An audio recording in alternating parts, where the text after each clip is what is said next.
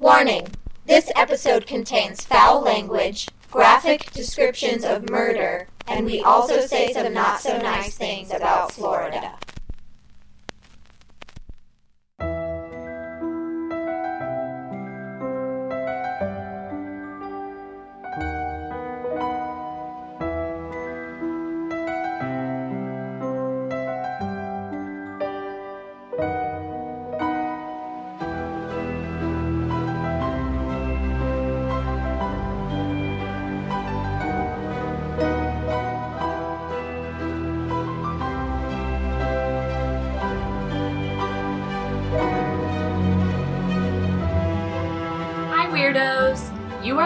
To Keep It Weird, the podcast for all things strange, unusual, paranormal, supernatural, creepy, sticky, gross, scary, and everything in between.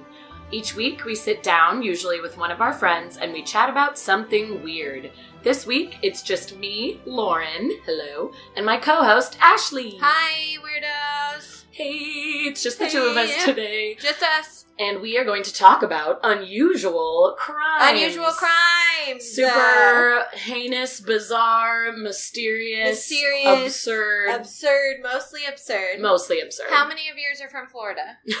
I ended up not doing Florida only because I wanted to see so what else was out there. Because literally every day something ridiculous happens in Florida, and I was like, let me try and look outside the box. Even when I was trying to research and I was like, weird crimes. Google, help me. It was like, top 10 weirdest things to happen in Florida. exactly. Florida man does this. Same. And it was just like, okay. Every corner I turned, I was like from Florida. it was like, look here, Florida, top ten weirdest crimes in Tampa, Well, top then, ten, blah blah blah. Uh, one of my friends just recently told me today that there's actually a subreddit. There's a, a Reddit thread called Florida Man, oh god. and it's literally like just a compilation of real headlines Mhm. that start with Florida Man Uh-huh. and then made up ones.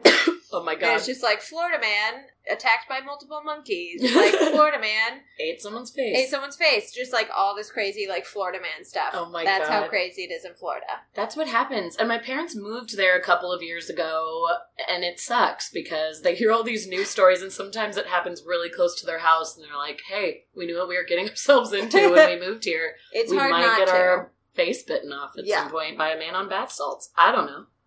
It's just a shitty place. It is. It's really shitty. I like that they have Disney World, They do have Disney World. They do have Universal Studios, which is better than which Los is Angeles incredible, and Universal. also they have like Islands of Adventure, which yes, which I is love. tits. And they It's have tits. Busch Gardens, which so does Virginia, but the one in Florida is phenomenal. I've phenomenal. only been to the one in Florida, and it's It's like great. safari and wonderful. Virginia, I think, is more historical, blah blah blah, but the one in Florida is tits for sure. tits for sure. um, we have the AC on today, guys. So if you hear a little in the background of this episode, that's why. It's so hot in the valley. We're Yeah. really sorry if the sound quality is lacking. I don't think it is. We did a sound check. It sounded pretty good, yeah, but it we'll be all right. is so warm. It's necessary. And honestly, last week after we we recorded the aliens episode with Joe, we all were stuck to the couch. Yeah, and when we, we, had to take like a break in the middle to stand up and like fan out our shirts. And we were Wiggle. just sweaty, and I have a job interview after this, so I can't get too disgusting. yeah, you gotta look pretty. You gotta look nice. Ah, So, anyways, the AC's on. AC's on. Cats are out. Joe's Uh-huh. in. Joe's back in the bedroom. He's very upset about it. He actually, when we walked in today, was like, "I wish I could hang out with you guys and be on the episode." We invited him. We, We did. We said him. come We're out and cruel." say hello, and he was like, "No, it's not my episode. It's So not my he's turn." writing. He's pounding away on the keyboard. It was there. actually really sweet though that he wanted to be back on. It's nice to know that people enjoy being a guest on our show.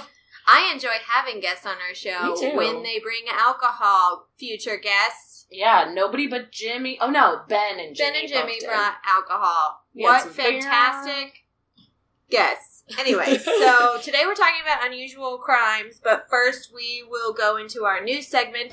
This week in Weird. Weird. Weird. Weird. Weird. You have some. Do you want to go? Sure. Um, I have a quick little one that may or may not be a hoax, probably a hoax, but I thought it was fun since we were talking about aliens and sure. UFOs and all that jazz last week.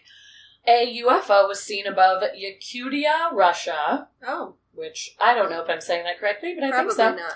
A man named Only as Semyon posted a video online of what looks like some sort of aircraft, possibly spacecraft, possibly so many things that we don't know. With bright flashing lights, it appeared in the sky above some trees.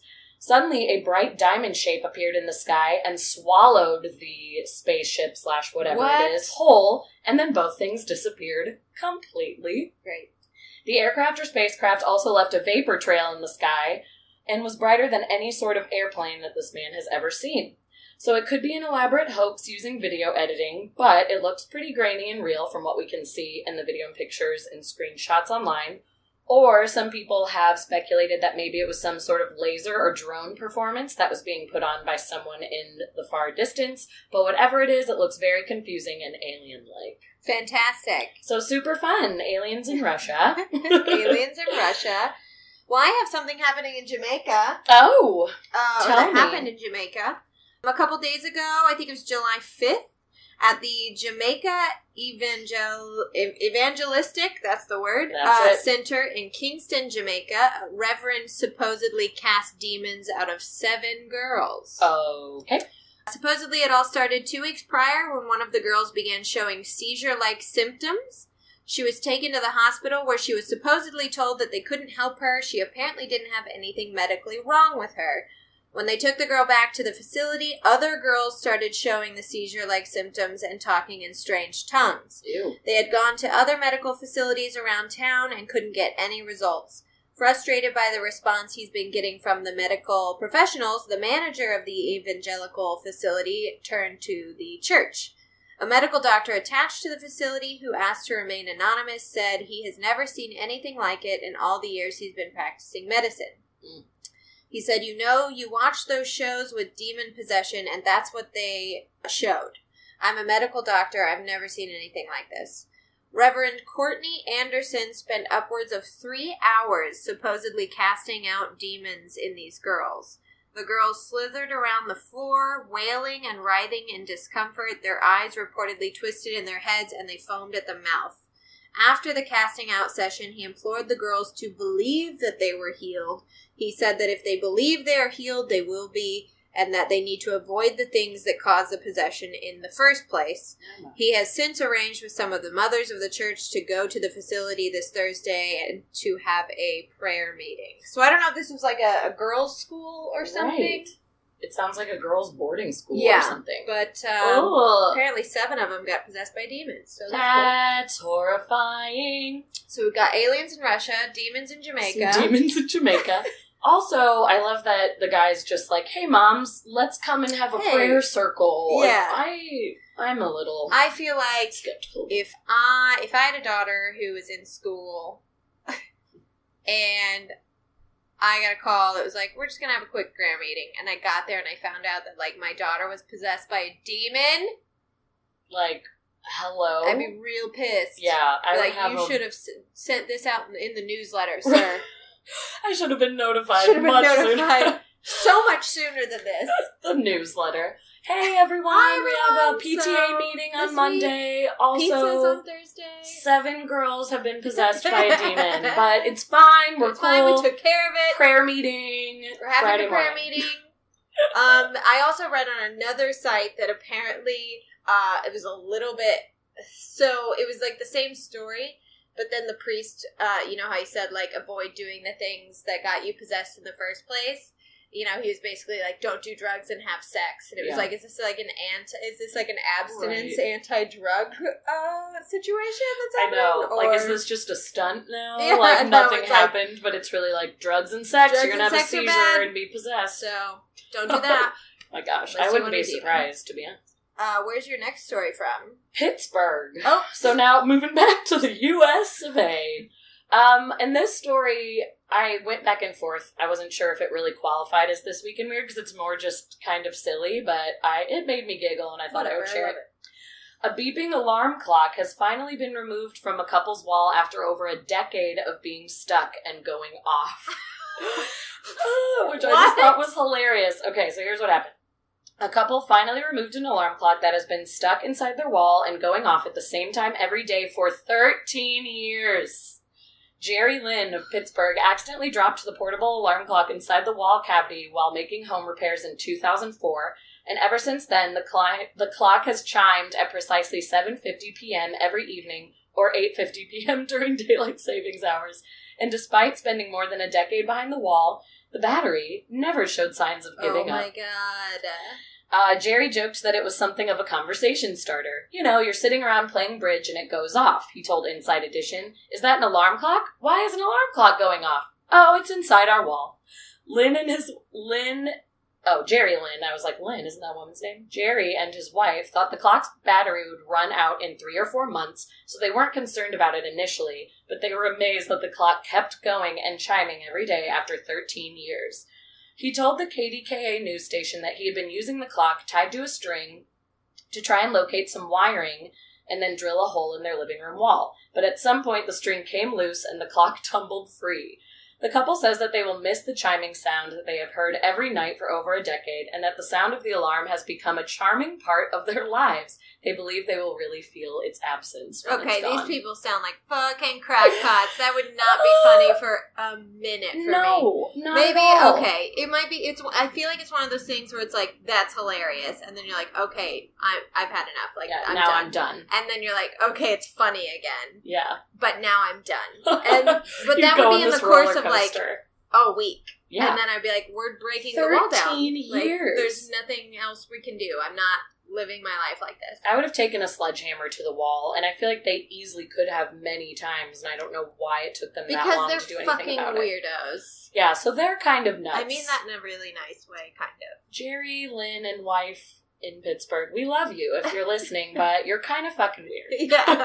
and I don't know what to do with you. Um, I yeah, and I also wouldn't be like, haha, that's just the alarm clock in our wall. I know. I'd be like, yeah, doesn't that suck? Yeah, Will you help us? I'm losing my mind. And also, if the alarm clock went off at the same time every night, like how did it go off? Do alarms eventually tire out? Like, do they only go off for a certain amount of time and then they're like, no one's gonna shut me Man, off? I so- don't know. I haven't used anything but my phone as an alarm I know, clock for like ten years, so Right. I don't remember how alarm clocks work. I know, because I think I was assuming in my head that alarm clocks will just continue to go off until someone presses a button. I'm sorry, I'm laughing at this? Gabby because her head is completely shoved into my shoe. But this is normal. I'm gonna take a picture of this. This will be good for the newsletter. so people can see Gabby in her true habitat She is. in there. She might be dead. Gabby! Oh, no, Oh, an no, ear twitched. Um, but yeah, I thought you had to press a button to make them go off. So to me, I'm like, how did it go off and chime I'm sure and it then wouldn't. go on again the next yeah, day? Yeah, I'm sure it wouldn't play for like For- eternity. Yeah, I guess. There's probably a setting that's like, these people are not going to shut you off, so go off. so After an hour or two. I have one more. Do it. Uh, this is in West Virginia. oh. A town called Shepherdstown in West Virginia is supposedly so haunted that the cops called in paranormal investigators. The town is being questioned by many skeptics for attempting to stage multiple hauntings to drive in ghost tourism. So basically, Shepherdstown is known as America's capital for paranormal activity, in mm. part by being established in 1762, years before the U.S. was even a country, and Shepherdstown is believed to have hosted some of the bloodiest battles in, in the American Civil War. There's even a TV show, it's in its second season, called Ghosts of Shepherdstown on the Destination America channel. Shepherdstown Police Chief Mike King said on Monday, Honestly, I don't know. I'm not a ghost investigator. I just know there are things I can't resolve. The police chief of six and a half years is actually the person responsible for getting the show off the ground. King said he and his team of five police officers have been fielding dozens of 911 calls from local homeowners about odd little incidents alarms triggered by motion sensors, bumps in the night, knocks on the door, loud footsteps, lights turning on and off, dishes crashing on the shelf, etc., that responding officers were never able to trace back to their source. King stated, Sometimes I think we get more of these calls than any police department in America. So, a couple of years ago, he reached out to Nick Groff, who was the host of a few pro- popular uh, paranormal reality TV series, and now the host of that Shepherdstown Okay. one. and he asked him to come help investigate the town's strange happenings. If I have a road that has a sinkhole in it, I call the road department, and I know nothing about ghost hunting, so I called Nick. One of the investigators of Ghosts of Shepherdstown, Elizabeth Saint, has a theory about all the paranormal activity there and in the surrounding cities. She thinks it's possible that the Potomac Potomac Potomac. I always say Potomac. I know. but I always don't say Potomac that's right. either, and then I watched Potomac. a video. I watched a video today where they said Potomac, Potomac. and um, and it was like someone from this town. So I was like, mm, Ooh. Do you think that's right, or do you think I don't know. I don't know. I'm pretty sure it's Always Potomac. said Potomac. okay, Yeah. cool. Because I okay, I'm I'm, sticking to my I'm guns with here. you. I'm We both sticking to my guns wrong. here. She's thinking that the river is what's channeling all this spiritual energy and that the town is the eye of the storm in all of it, which is something that we've discussed on the show before. Yeah. Uh, whether being next to running water has the potential to elevate paranormal activity or at least trap it in some way so the energy isn't allowed to dissipate as it naturally should. Mhm. However, oh God. the validity of the show is now in question. Apparently, a report in one of the local newspapers quoted Shepherdstown Visitors Center director Marianne Davis as saying some of the locations or ghost stories were changed by the show's producers, quote, to make good television. Okay. So that's kind of sounds just like a television producer. yeah. Like, Um, uh, we're lying. That's fine. Others noted that Terrence, who was supposedly a witness in an episode of season one, is an actor who has around 10 credits on IMDb. Okay. According to a spokeswoman for the show, the actual person that this event happened to, quote, wanted their identity to remain a secret, so producers cast someone to appear in his place. But that the actual witness consulted on the story to ensure that it was told with complete accuracy. But if that's the case, like blur out their face Yeah. and make their voice deep like every other TV show Yes. that's ever existed, that's what I'm saying on one hand. On the other hand, I actually was cast one time when I first moved to LA in like a Dog the Bounty Hunter ripoff type show. No. And I was cast as a witness to this thing. My God. And I thought that it was just like a completely fake show and everyone on the show is actors. But then I get there and I find out that like no one is an actor Just except you. me. And the woman that it happened to was like going over everything that happened to her and like she was like, and make sure you say this and make sure you say that. And I was like, okay. So it was so strange. And so I did it. And then they blurred out my face. Even though you were Even fake. though I was a fake person. What on earth? So, I feel so ripped Hollywood is fucking weird. I hate Um, it. Reality is not reality. It's very strange. So, the police department remains steadfast in their claims that this town experiences an incredible amount of unexplained activity. Sit and listen to a monitor long enough, and you're sure to hear a 911 report that turns out to be inexplicable. The kind that ends in a responding officer stating, There's nothing going on here, this person must be mental. But this amount of people can't be crazy, and if they are, they should start examining the water, because there's something in the water here in Shepherdstown. So, There must be Who knows? in the water. yeah, that's weird. Yeah. I mean, I don't doubt it. You know, if it's a it's town, city, town that, that that's that old, that Yeah. has had like that has battlegrounds and that Yeah. has you know There could definitely be Yeah. some activity. totally. But I think anytime it. you revolve a reality TV show, you're gonna get some lies. some lies, And some exaggeration. exaggerations, and like I said, you know, like they were saying, you know, that some of the locations were changed. Mhm. It's like yeah, because this place looks scarier. Right. You know what I mean? It, it's like they said, it It's does make for better television. Yeah. You have to make it a little more exciting, and maybe the story is real, but they just Yeah. said, "Oh, it was But actually still- over here." that's what makes so much paranormal investigation look bad is when you do shit like that. Exactly. And so then the people who are truly claiming that stuff happened to them, it's like, mm, you probably doctored it. Yeah. That's what happens to everything. Like our Biltmore investigation, we had some fun stuff happen, but Oh people gosh. probably think we're just trying to get attention. I and- yeah, all of I our promise, guys. yeah, all, all the money that's rolling in. it's all fake. That's not at all. Also, I was in Virginia semi recently, and we were talking about the Potomac, or however you want to pronounce it, but I think it's Potomac. it's Potomac. It's for sure Potomac. And one of my friends made me laugh so hard they were like, one of these restaurants, because we were going out to eat at several different places during the few days days that we were there. It was like, how is there not something called the pot of mac and cheese on oh my a menu? god! And I was like, wait, that's genius. And I laughed really hard. And we Googled it and it doesn't exist anywhere in Virginia Well- or West Virginia. You're missing out. you're missing out. Get your shit together, man. Potomac mac or Potomac and cheese. Or you can say pot of mac. I don't know. Anyway, I thought it was hilarious. Credit to my friend Paige. She's Way to go, Paige. That was a good one. Anyway, I'm drinking Lacroix. That's when the belches come out. it's so fizzy. so fizzy. And That's that's, all we all, have for for this week week in in Weird. Weird. Before we Um, dive into unusual crimes, I did want to give a little shout out to a longtime listener, contributor, one of our number one fans, Miss Julia Furmond, who gave birth to a baby, Baby! girl. Baby! And actually, when we recorded last week, I don't think I ever said it when we were actually recording. I was kind of keeping it to myself at that point, but I was like checking my phone consistently because she was about to go into labor, and I was super stressed slash excited slash all of the feelings. And later that night, she was admitted to the hospital. Was in labor for 26 hours. So, Ugh. shout out to Julia for being the biggest champ. She stayed in high spirits the whole time, which I would not. So, again, good for Julia and then gave birth to a baby girl the next day, and her name's Josie. oh my god. That's super cute. She's gonna be a little paranormal weirdo like her mama. She has to. she will be, I think. you should get her a little, like, Ghostbusters onesie or something. Oh. Okay, I fly there tomorrow. Maybe I can still get it tonight.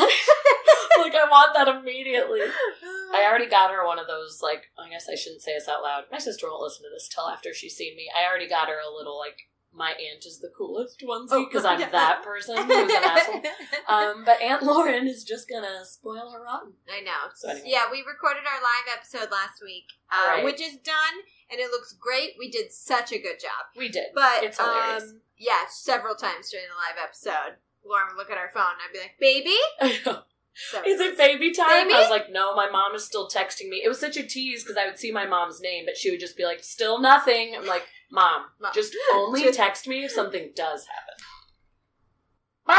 I'm legit worried about Gabby. Like, I think she's gonna suffocate in this She-. I know, Look, her can she face is right back breathe? in. I don't know. And she's even like cradling it with one of her paws, like, no one take this shoe away from me. I need to inhale these She's so fucking weird. Anyway, so this week in Weird Baby. Um, Any other things, updates? I don't think so. I don't think so either. It's hot. We already said that. It's fucking hot. Los. Angeles is going We through might get heat a, wave. a ring ring a ding on the doorbell because I'm getting an AC unit delivered today, which is tight, tight, tight. So that's great. and don't be Um, alarmed by a doorbell. Don't be alarmed. So we'll go into our unusual crimes.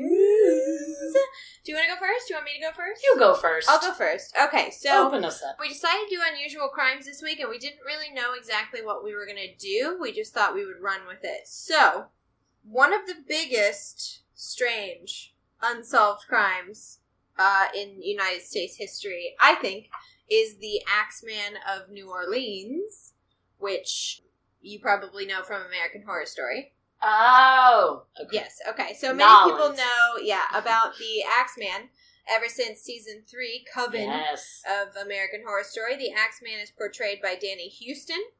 The Axeman was a now. yeah, so he was the one that like dated uh just uh what's her name?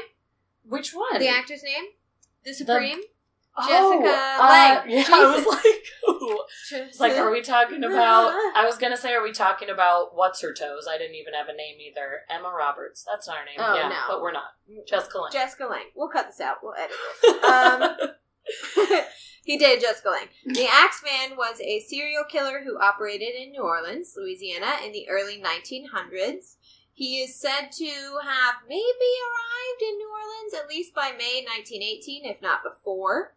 The Axeman's first attack was on an Italian grocer, Joseph Maggio, and his wife that May. They were both butchered in their sleep, and police found a chiseled out panel in the house's back door that allowed the Axeman to invade. Um, Yikes. Yes, an axe covered in blood was left at the scene. No valuables were taken, including jewelry and money left out in the open. The only real clue provided to the police was a message scrawled in chalk on a nearby sidewalk that read, Mrs. Joseph Maggio will sit up tonight. Just write Mrs. Tony. What? What? Pardon? They couldn't even figure out who Mrs. Tony was. Yeah, who, why? Um, a month later, the Axeman attacked again. Another Italian grocer, Louis Besumer, and does his he have wife. against Italian grocers? I don't know. Leave and like. I didn't realize there were so many Italian grocers in the world. and his wife uh, were both viciously struck with an axe. They were found by neighbors lying in a pool of their own blood, and by some lucky miracle, they both managed to survive. A Wow. bloodied axe was left at the scene again. He doesn't even care. This guy's kind of a badass because he's just like He leaving just- the axe behind. Yeah. sorry about I mean, you know, it's it's 1920. Oh, that's true. So he's not it's really like, worried about them pulling fingerprints. No, not not super worried about DNA evidence Still, being though. left behind. Uh, the case starts to get weird and confusing as Annie Harriet Lowe, who was Besumer's wife, the the two that just got attacked and survived, Okay. initially told police that she was attacked by a quote young dark man. She later changed her story though and said that her husband attacked her. What? Police were skeptical of this new development, doubting that Besumer would attack her and then split his own skull with an axe. Yeah. so I'm not sure what he not did to her to put him in that deep of shit. right. But Someone was um, in the doghouse. yeah, don't cross an angry woman.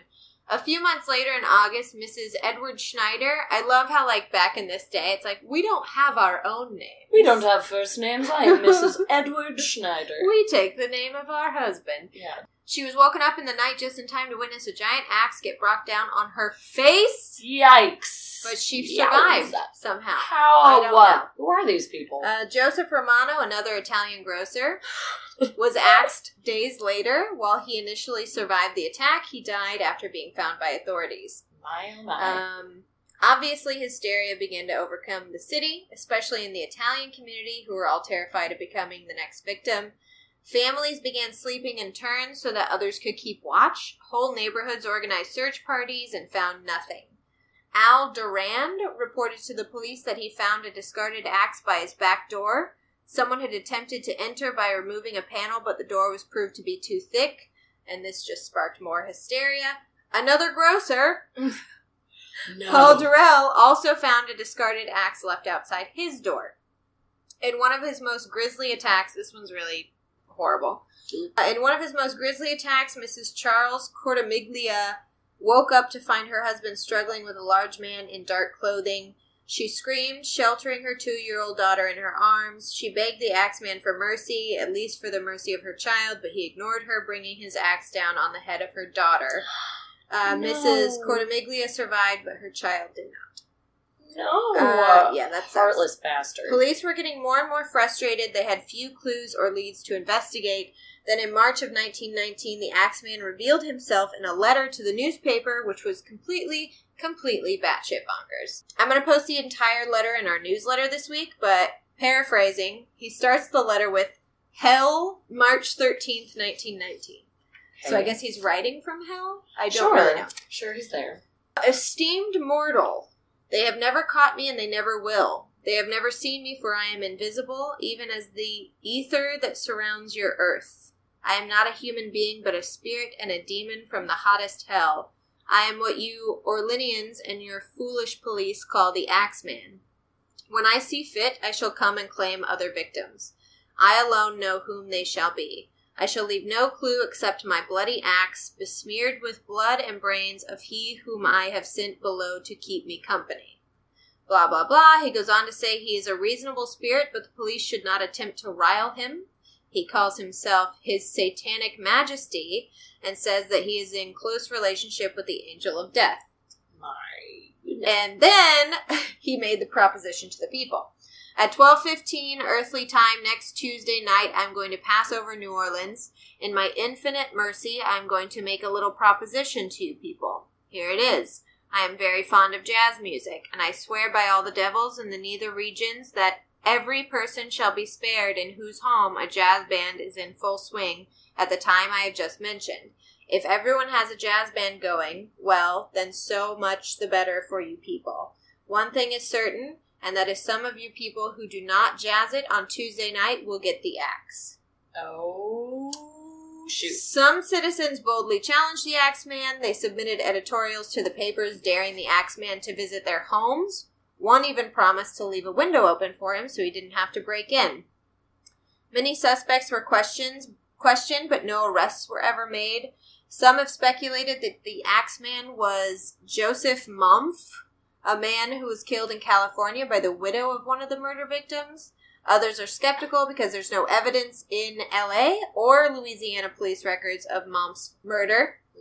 Some people believe the crimes were ethnically motivated or even mafia related due to the majority of the victims being Italian immigrants or Italian American. That's what I was thinking. There was also a theory that possibly there was no Axeman, that people were actually committing these murders and blaming it on the supposed Axeman, and that the letter was sent to the newspaper, uh, that it was a phony to continue the hysteria in the town.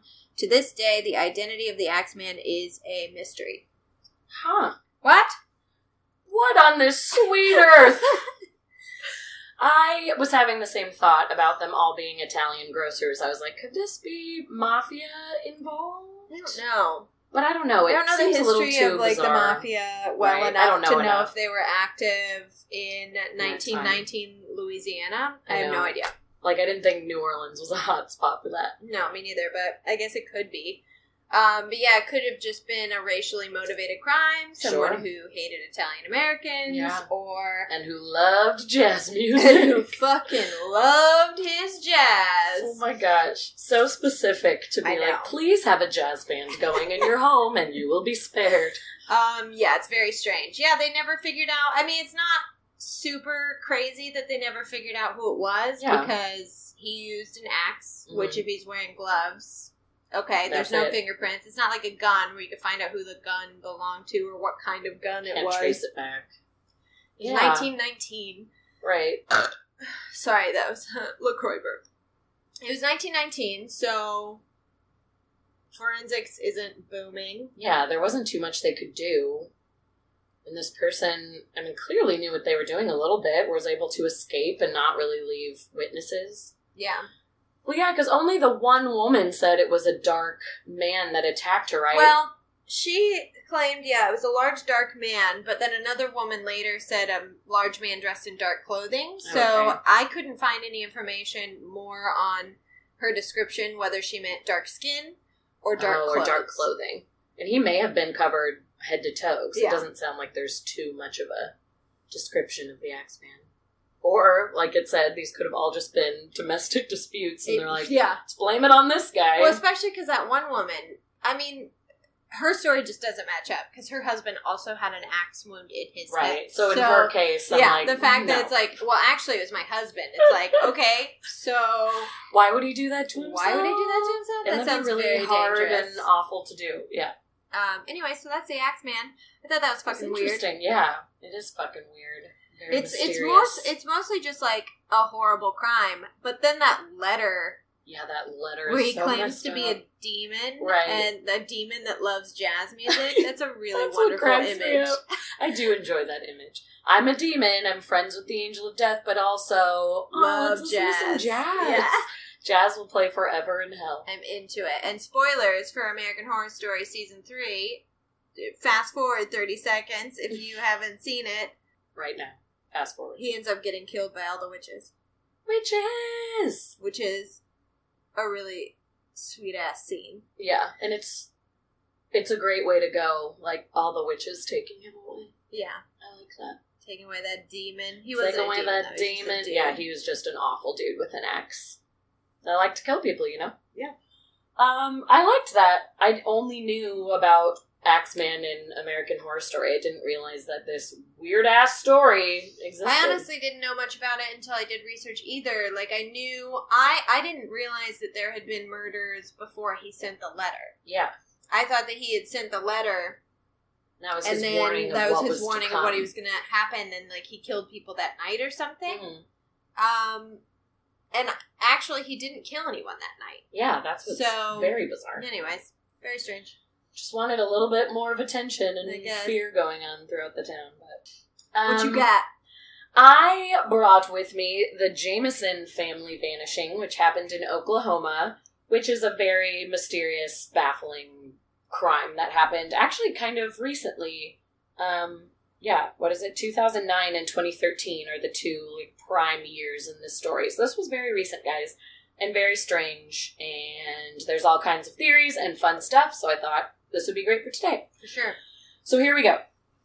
Bobby, age 44, Sherilyn, his wife, age 40, and their daughter Madyson, and their last name is Jamison. Madyson was only six, which is super sad. All vanished in October of 2009. Their skeletal remains were not found until 2013, Whoa. and the results of their autopsy are inconclusive. However, it is believed that the family did die within hours of their disappearance back in 2009. And this vanishing is very mysterious and still baffles people today. So the Jamisons were looking to purchase a 40 acre plot of land near Red Oak, Oklahoma, about 30 miles away from their home in Eufaula, Oklahoma. The family were on a trip to find their new home back in 2009, but were reported missing just a few days later. Their locked truck was found a few days after the disappearance and contained Bobby and Sherilyn's phones, their car keys, GPS, and $32,000 in cash. Jesus. Madyson's beloved dog Maisie was also in the car close to death from mal- malnutrition, but she did survive. Thank goodness. Thank God. I hate when animals die because of stupid people. Um, a huge search effort of the mountainous area was conducted by the local police department, but they found nothing.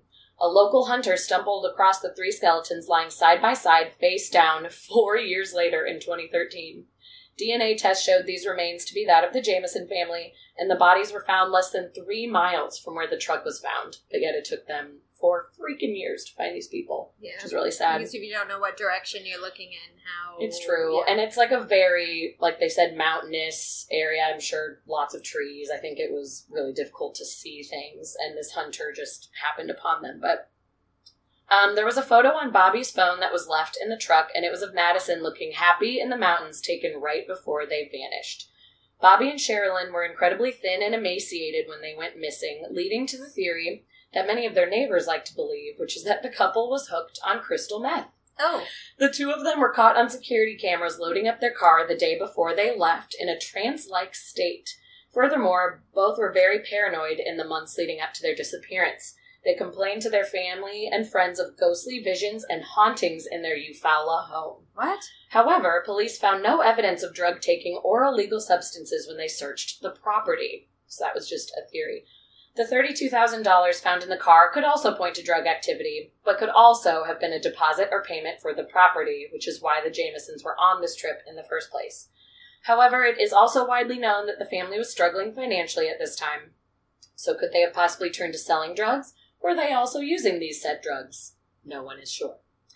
Both Bobby and Sherilyn were also known to have extreme depression during this season of their lives. A long, hateful letter was found in the truck from Sherilyn to Bobby, although her mother has stated in interviews that this was very common, and it was how they worked through their marriage. Hey, no Yeah, judgment. sounds you gotta do it. Sherilyn's handgun was also missing from the car, so could Sherilyn have walked her her family the three miles to kill them and then herself? That is another theory. Um, the truck was reportedly left behind as if the family was in a hurry, leaving these essential possessions that I listed before behind, including the family dog Maisie. It seemed as if they left knowing they wouldn't need any of these possessions to continue on. Also, Bobby was found with a very large hole in his head. Was this self inflicted? Was it murder? In October, the month they went missing, the area is known to be prone to flash floods and the region can be very dangerous. So, another theory is that maybe they got stuck in a flood and were washed away. However, the bodies were found side by side, face down. right. If it was a flood, they would have been It would have been like washed somehow. away. Yeah, separated all over the place. But they were side by side, face down, and Bobby Jamison was known as being very competent in the outdoors. Furthermore, this doesn't explain why the truck was left in the way that it was.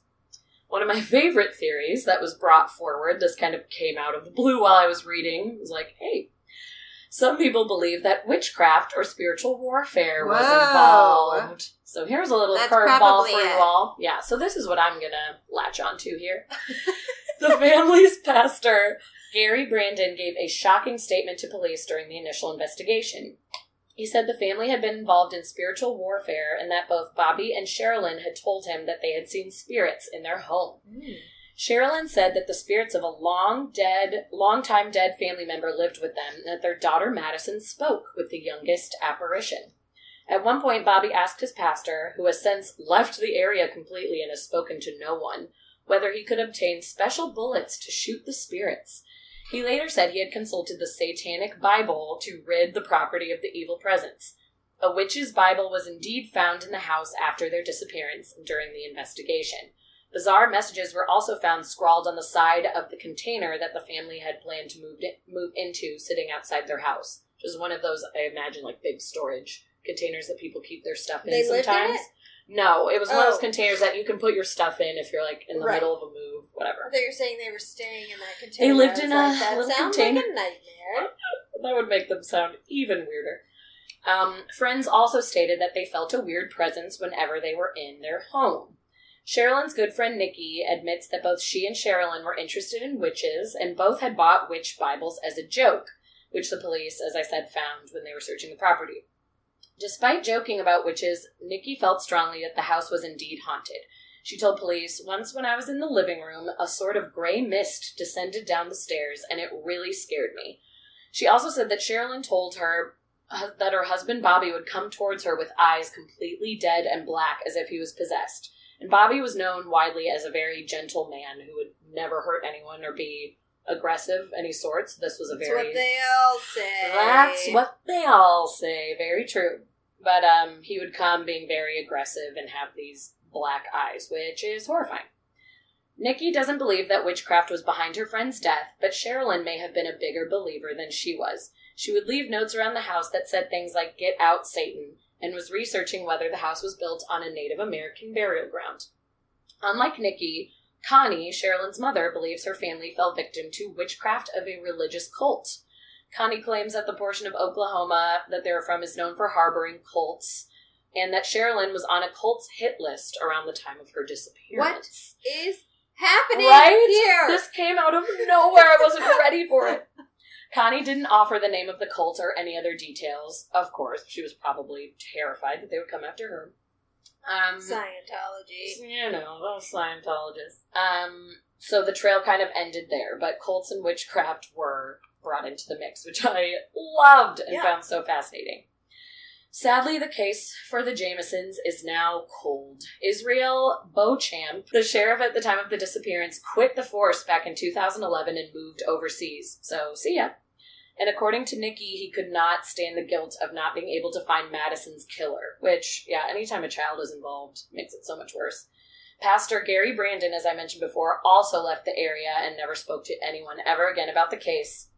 Even though the Jamisons' remains were found and put to rest, not knowing what happened to this family has caused much torment to the surviving family and friends that surround them, and we will probably never know what happened to the Jamisons. Boy, oh boy, oh boy. Well, What do you think? okay. I the two things that stood out to me were if you want to go the paranormal route, Mm-hmm. Bobby was the dad. Yes. Bobby had an Amityville horror situation happen to him See it? where he believed himself to be possessed by whatever was in the house and took his family out into the middle of the woods and shot them all in the head and then killed himself. Mm-hmm. Or it's completely unrelated and because what it sounds like to me is they were driving somewhere um decided to get out of the car and go for a walk A or something hike. a tiny Yeah. hike but why wouldn't they take their dog if they're going on a hike That's true. Poor Maisie. or maybe That's the part just, that's suspicious is the way they left just everything they owned, all that cash and their family dog in the truck. Like why unless they knew they were about to die, why would they do that? yeah maybe they got out of the car to go pee maybe the kids had to go pee right Mhm. So they walk not super far from the car. Don't take the dogs; they're not going to going on a hike. Mhm. And someone is out there, you know, with a gun. Because it doesn't make sense that someone would attack them at the car and take because they would take the money, right? Right, If they they, knew it was in there, I guess they yeah, would they have had like lots of things broke that were into the worth car money or something. Hmm. So That's I don't hard. get. I don't know that they were attacked. The only reason I think that they could be is because of the way they were placed next to each other and face down. I don't know how one of them would have killed themselves and then been perfectly placed next to the other two. But also, all of the points and the theories and the evidence that we do have points to that it was one of the parents Yeah. doing a murder suicide. But how did they get so perfectly placed next to each other? Or did a hiker come along, find their dead bodies, and be like, Line them up. uh, like I'm gonna line them up but not report it to anybody. and not tell anyone about it. Yeah, that doesn't make sense. Well, that was also something that happened in the Amityville horror uh, before the Lutzes moved in. When Ronald DeFeo killed his whole family. All the bodies were found. I mean, he had a rifle. He went from room to room shooting every member of his family, and they were all found face down in their beds Yeah. and forensics uh, concluded that they were not moved into that position, that they were actually in that position.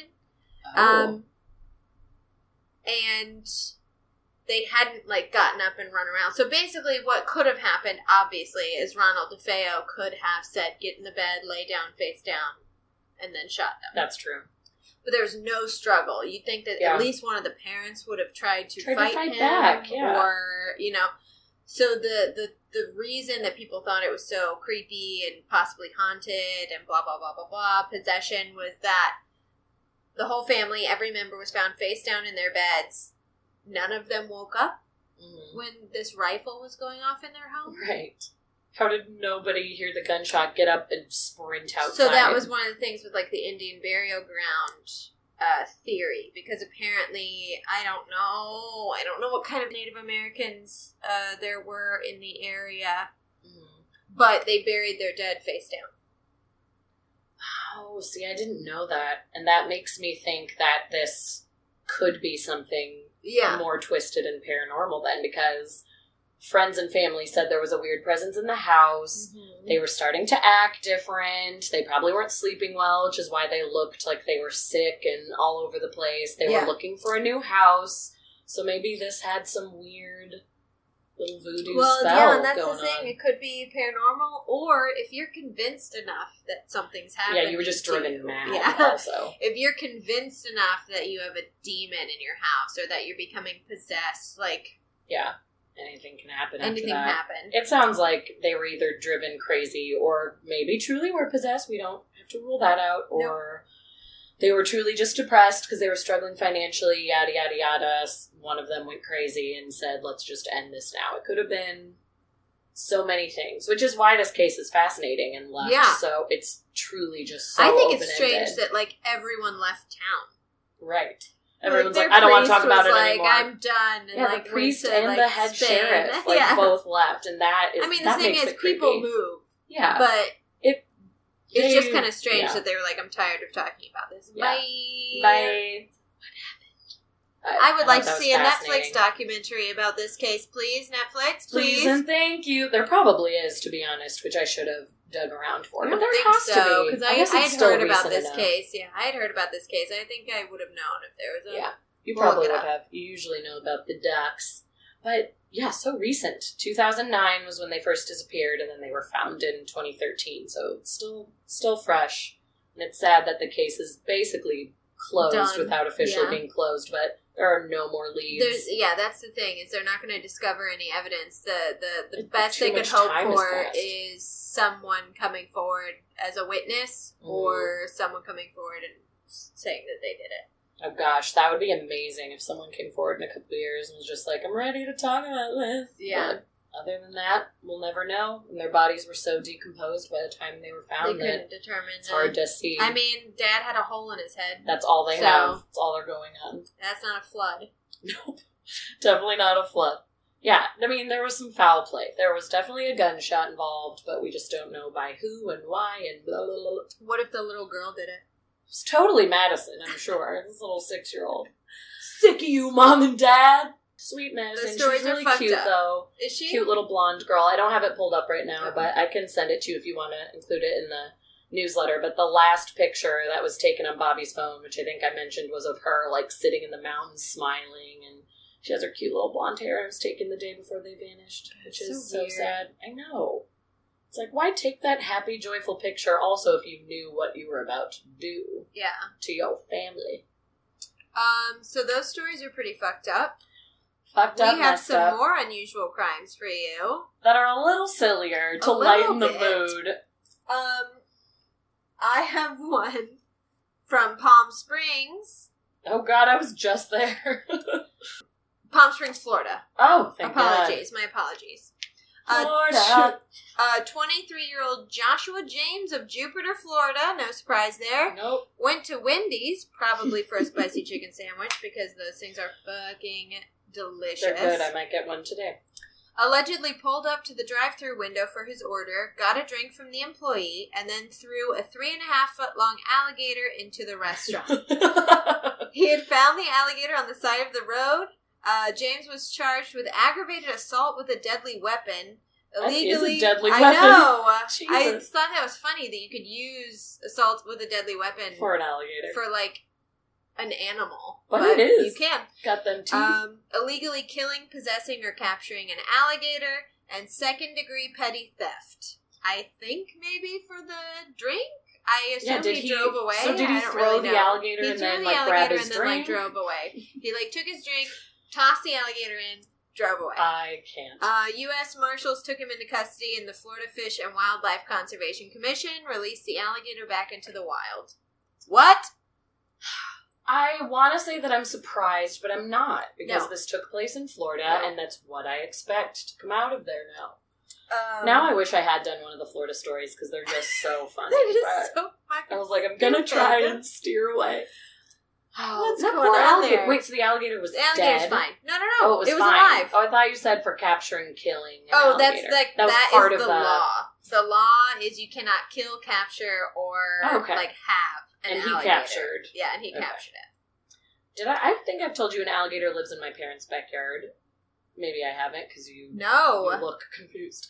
That lives in my parents' backyard, but it's one of those small ones, like where it's maybe three feet, maybe even less, and it it's harmless. I mean, I'm still I wouldn't want to I'm walk sure up it's to not it and touch it. harmless, Right, but, but, it, they have a little pond in their backyard that they share with their neighbors, and so it sits by the water, and they'll sometimes go in and swim, but then it dries out and sits on the bank. And if you go out there, even if you're within like a hundred feet of it, it scampers into the water and is scared of you as the human. So that's why I don't think it would ever do anything to you unless maybe you were swimming in the water and aggravating it. But it's just funny because every time I visited them in Florida, they're like, "Oh, there's the gator, just sunbathing." Like, Oh shrug my it off God. it's totally casual that it hangs out there and they're like not phased by it at all but I just like can't even with the you know you see on the news it'll be like twelve foot alligator found on golf course. It's Right. like no, no this no, that's a dinosaur. they've seen those because they live you. they're in one of those enclosed neighborhoods that has a golf course and like a community pool and a country club and they've said that they've been like oh yeah there was a 10 foot gator out when we were playing golf the other day they're so casual about it and They're I so don't- casual about a fucking dinosaur.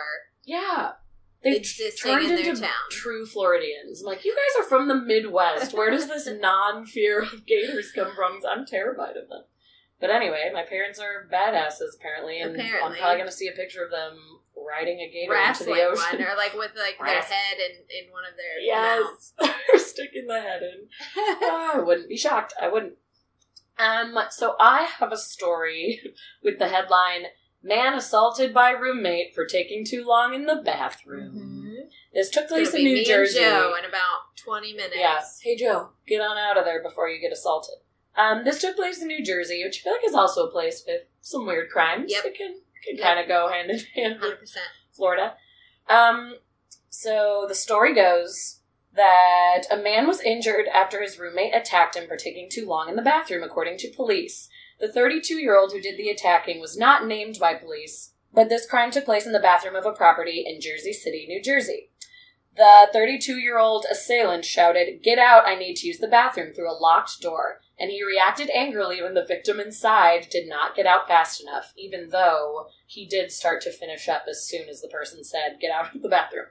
According to a police report, the man forced his way in of the multifamily apartment bathroom, punched his roommate, and then threw him into a glass mirror. Oh my god. The glass shattered and cut the man's neck, according to the Jersey Journal, but the victim refused treatment for his injuries at the scene. Not sure why. The 30, the 32 year old man responsible for the assault was treated for small cuts on his left arm following the alleged attack that took place at 2 a.m. on November 28th.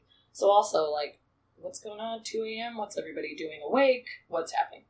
Um, he was charged with simple assault and dom- assault and domestic violence after a witness confirmed to the police that the victim's version of events was indeed true. So there were more people in the house apparently that What is happening? witnessed this. But yeah, he threw his roommate into a glass mirror for taking too long at 2 a.m. Relax. Why are you up?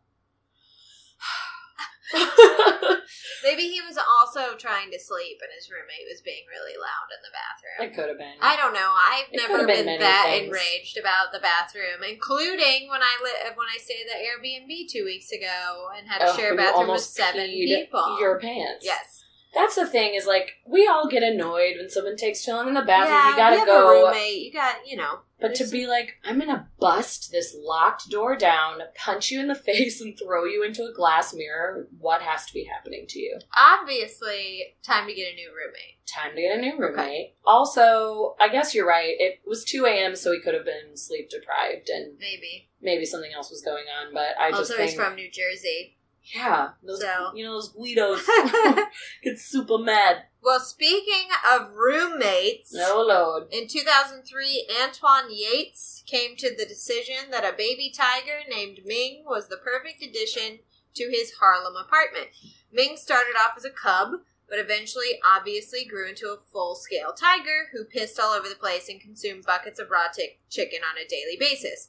Not only did Antoine have a 500 pound tiger in his apartment, he also had a 7 foot alligator named Al that he Hey, bought as a companion for Ming. Oh no! What? Uh, and according to Antoine, the two of them, quote, used to get nose to nose and sort of interact.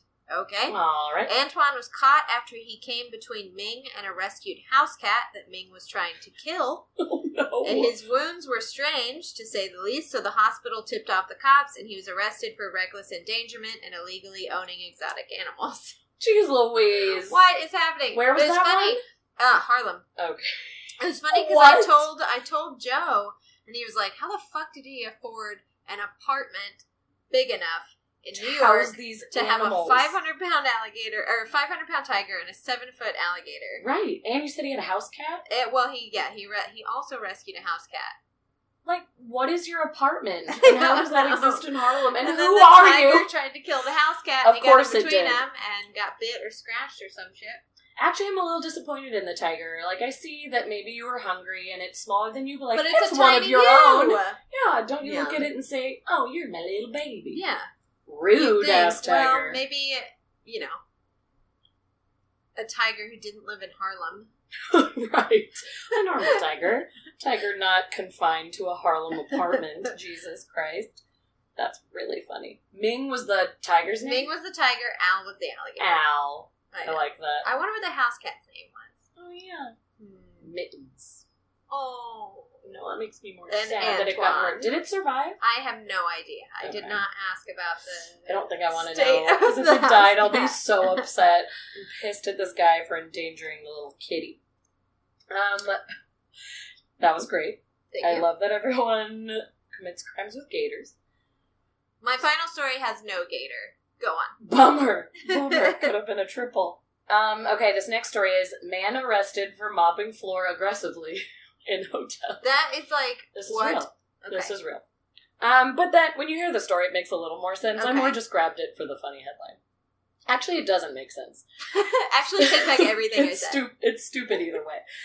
John Thornton, age 30, allegedly grabbed the mop from a female employee at the Dub- Doubletree Hotel in Bristol, Connecticut. He began to mop the I was floor- just there.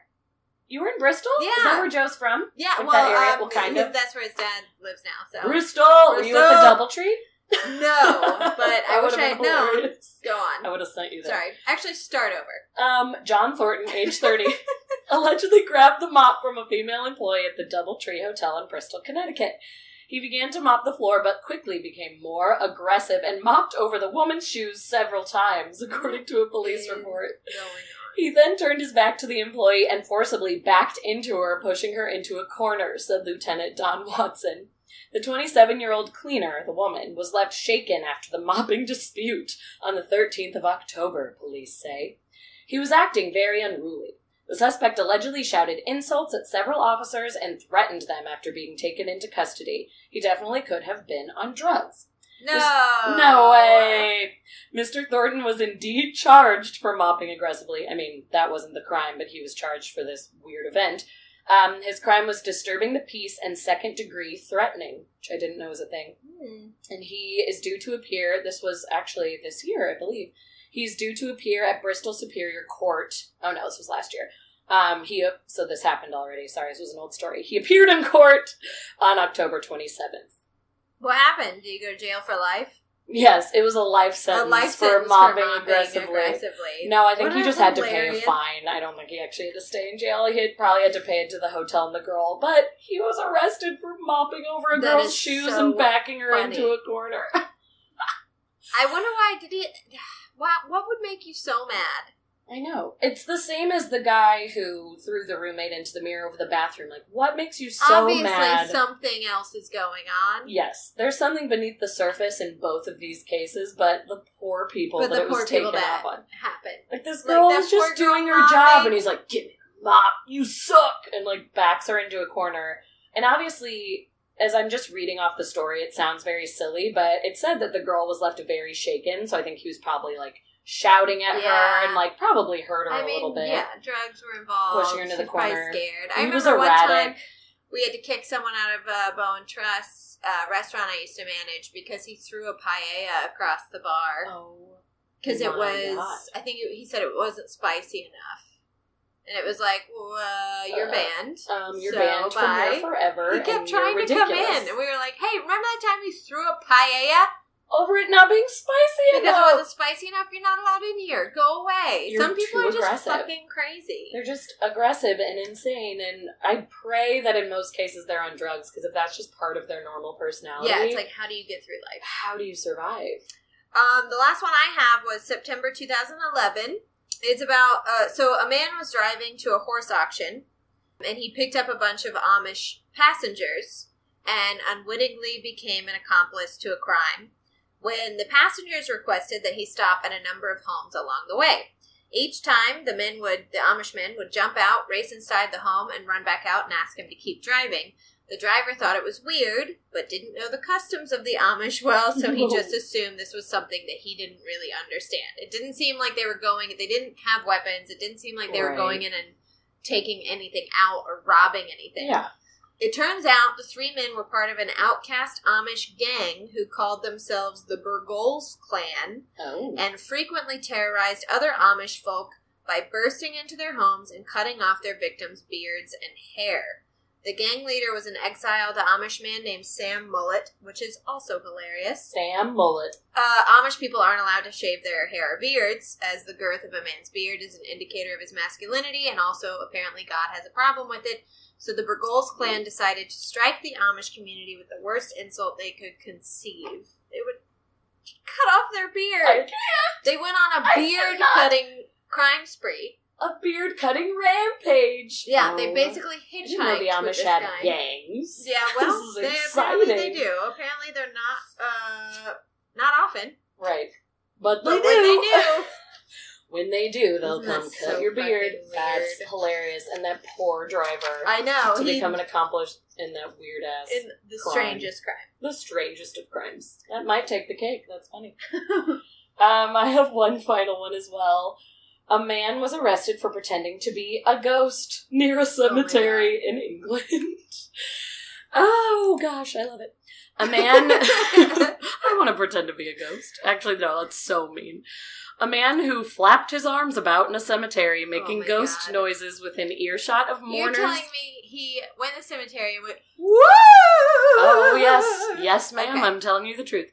A man who flapped his arms about in a cemetery while making ghost noises within earshot of mourners visiting graves was Oh. fined and given a suspended prison sentence. Anthony Jesus. Anthony Stollard, 24, was reported to police after he was seen throwing himself backwards and saying, Woo! it literally says that at Kingston Cemetery in his hometown of Portsmouth, England. Oh my god. Shortly after that, Stollard, who is unemployed, surprise, was Yeah. seen kicking a football at Graves with a friend. Rude ass Okay, so- bitch. Tim Concannon, the prosecutor in this case, told Portsmouth Magistrates Court that while the football kicking was going on, the defendant was effectively singing loudly and being disrespectful among the graves. He would throw himself backwards, wave his arms about, and say, Woo! We all assume he was pretending to be a ghost. Police arrested him and charged him with using threatening or abusive words and behavior likely to cause distress. Stollard did admit to the charge and accepted that his behavior could indeed distress grieving relatives of the deceased. Denise Saunders, the defendant, said he had accepted his behavior, but if it had been outside of a cemetery, this would not have been inappropriate. Well, duh, but it still would have been weird. Yeah, but it's still fucking strange. You're still an asshole. Inside a cemetery while people are grieving their loved ones, they understand it must be. Stollard committed the offense while subject to a 12 month conditional discharge, which he'd received for a charge of harassment back in January. So he's already an idiot. Um, and he was also in breach of a suspended sentence for assault, which he had committed in August of the All right, previous let's just- year. Let's just lock him So, away, just yeah. for a little bit. But what's funny is he only ended up having to pay a fine, had to pay a fine. He paid one to the city, to the victims that he affected, and then also had to pay for all of his court costs. An extra three months was added to his suspension sentence, which will now run 15 months instead of the previous 12 that he had had. And if he commits a further offense that breaches this suspense, then he will be in prison for 12 weeks, which he probably will breach it because he's an idiot. Yeah, he kind of sounds like a asshole. Um, he did not get charged for the kicking the football at the graves because witnesses failed to appear in court when that case came up, so he was only charged for the abuse of the grieving family members. Which Here's the thing. Okay, so I love going to cemeteries. Mhm. I love going to cemeteries at night when they are not necessarily open. Mhm. But I'm also very respectful yeah, of, of course. cemeteries. You're a normal person. Uh, obviously, when I was, you know, in high school or whatever, we would we would never do any damage in a cemetery. But you go out to a cemetery, and it would be like a party in the cemetery, kind of. You're just trying to scare each other, whatever, Right. whatever. But no damage was done. Yeah. If I saw anyone ever kick a grave or stand on a grave Mhm. or do anything, that fun's over. We're done. Right. Um, but there was one time I took my friend Natalie, the girl who has graves in her backyard. Oh, gosh. this is karma, Natalie. Right. Natalie and I, uh, she was visiting me, and I took her to Hollywood Forever Cemetery, Mm-hmm. and we felt very bad, but this was beyond our control. We took her to Hollywood Forever Cemetery, which for anyone who lives in LA knows that there is a lot of uh, bird life in Mhm. Hollywood Forever. There's peacocks, there are geese, there are Yeah. ducks, there There's a lot going on there. there's a quail. I don't know. There's a ton of stuff in there. And we were looking at uh, I don't remember is it uh, one of the Ramones is buried there and there's like a statue. Anyways, it's down by the pond where Okay. a lot of these birds live. So she was taking a picture of the grave and a duck or a goose, I can't remember, kept getting closer and closer to her and she was like, ah, go away, go away, go away. And it kept coming closer and closer. Eventually, this duck chased her like halfway through the cemetery No. that we were in, bit her foot, Oh no! we had to run into a mausoleum to get away from this like evil killer escape. duck goose monster that was after us. oh my god. And so of course we're laughing so hard I mean, because we just got chased by a duck and it bit her and it was the funniest thing that's ever happened to me in my entire life. of course. but there was like a little something was happening like a, I don't I don't think it was a funeral but it was like Ooh. maybe a memorial or something Oh, happening on the other side and it was like we just have to go back out into um Killer dangerous duck duckland because I can't be in here like giggling and laughing. It's No. a mausoleum too, so even if you're like, it's like It echoes Yeah, like everywhere. oh my god! Oh, so, can you so we had to go back into uh, Danger City, Danger Duck City. Did the duck back off? Uh, the duck wasn't there, thank Oh, God. thank we were God. in there for long enough that he ran away, but we Man. we promptly exited the pond area of Hollywood Forever. Yes, yes, please. Well, I'm glad you had the knowledge to be able to say we need to get out of here. This is disrespectful. yeah, That we're is- being disrespectful because they don't know what we're laughing at. of course they're they going to be like, "Cool, we're duck." we're mourning, Yeah. and this is a respectful place." Um. So, yeah. anyways, be respectful of cemeteries, please. Yeah, so he was already an asshole. He had things on his record already, but just it just made me giggle so hard that he was being like, throwing his arms out and saying, "Woo!" I just can't. What a Um, fool. People are weird. I think is the conclusion that People we've uh, come pretty to. messed up, especially in Florida. Even though we found a lot of stories not in Yeah. Florida, but it was because it would have been way too easy to form we an episode. we'll have a Florida was episode. gonna I've got say. some friends from Florida. We can have them come we on. could and bring talk them on, Florida. do some hometown All my hometown friends lore that live in Florida or from Florida though are very like it's not like that. I It's know. like That's I what everyone understand, says. I but get it it. is though. you guys have some batshit crazy I understand people. that you had a good life Yeah, growing good up, but upbringing. um, it's crazy there. Yes, you can't deny the You statistics deny and the it. crazy stories that come out proof. of there. Yeah, I've we, got the we got it. research. truth is in the pudding. Um, that's all the time we have this week for Keep It Weird. Lauren is heading back home to meet her new niece, and she's got to go pack her bags. Yay, and I I have a job interview, and I'm about to pee my pants. Like, Everyone, there's a whole lot of Cross your fingers, that- say a prayer, yeah, hail to the guardians of the watchtowers of the north. the We North. need whatever you want to do. Get knock Ashley a job. Get me a job, guys. Join us next week when we sit down and chat about cursed movies. The Omen, Texas Chainsaw Massacre, Amityville Horror, The Exorcist, The Conjuring, and many more. Join us as we go behind the scenes of The Damned. I came up with that. I thought liked that. really I was smiling you. as you said Yeah. it. I really enjoyed it. Check out our Patreon page, find out ways to donate to the show, and get some goodies while you do it. Newsletter, videos, Newsletter videos. fun stuff. Uh, follow us on Instagram and Twitter at Keep It Weird Cast and our Facebook page Keep It Weird. Do we have a sign off? I mean, I was thinking of a couple of things that are no good, but yeah, I don't have any uh, good ones either. I was gonna say, don't drink the water in Florida and Oh my keep gosh. it weird. That's actually a good one. That's all I could think of. I don't have poor anything. parents. I know they listen to this podcast. I love you. You're not Floridians. You moved No, there you for moved a there. job. You're You're okay. Midwesterners. The only thing I came up with was remember to always keep it weird, but not that fucking weird, you psycho. What's so funny is I didn't I didn't have that exactly, but I was having that same moment because I was like, we always say keep it weird, but also we don't want them to But keep also it maybe that not weird. that fucking weird. Like just keep it keep it safely weird. What if we Oh. combine it and say, don't drink the water in Florida and keep it safely weird? That's a good one. We'll do that one. Okay, ready. don't drink the water in Florida and keep it safely weird.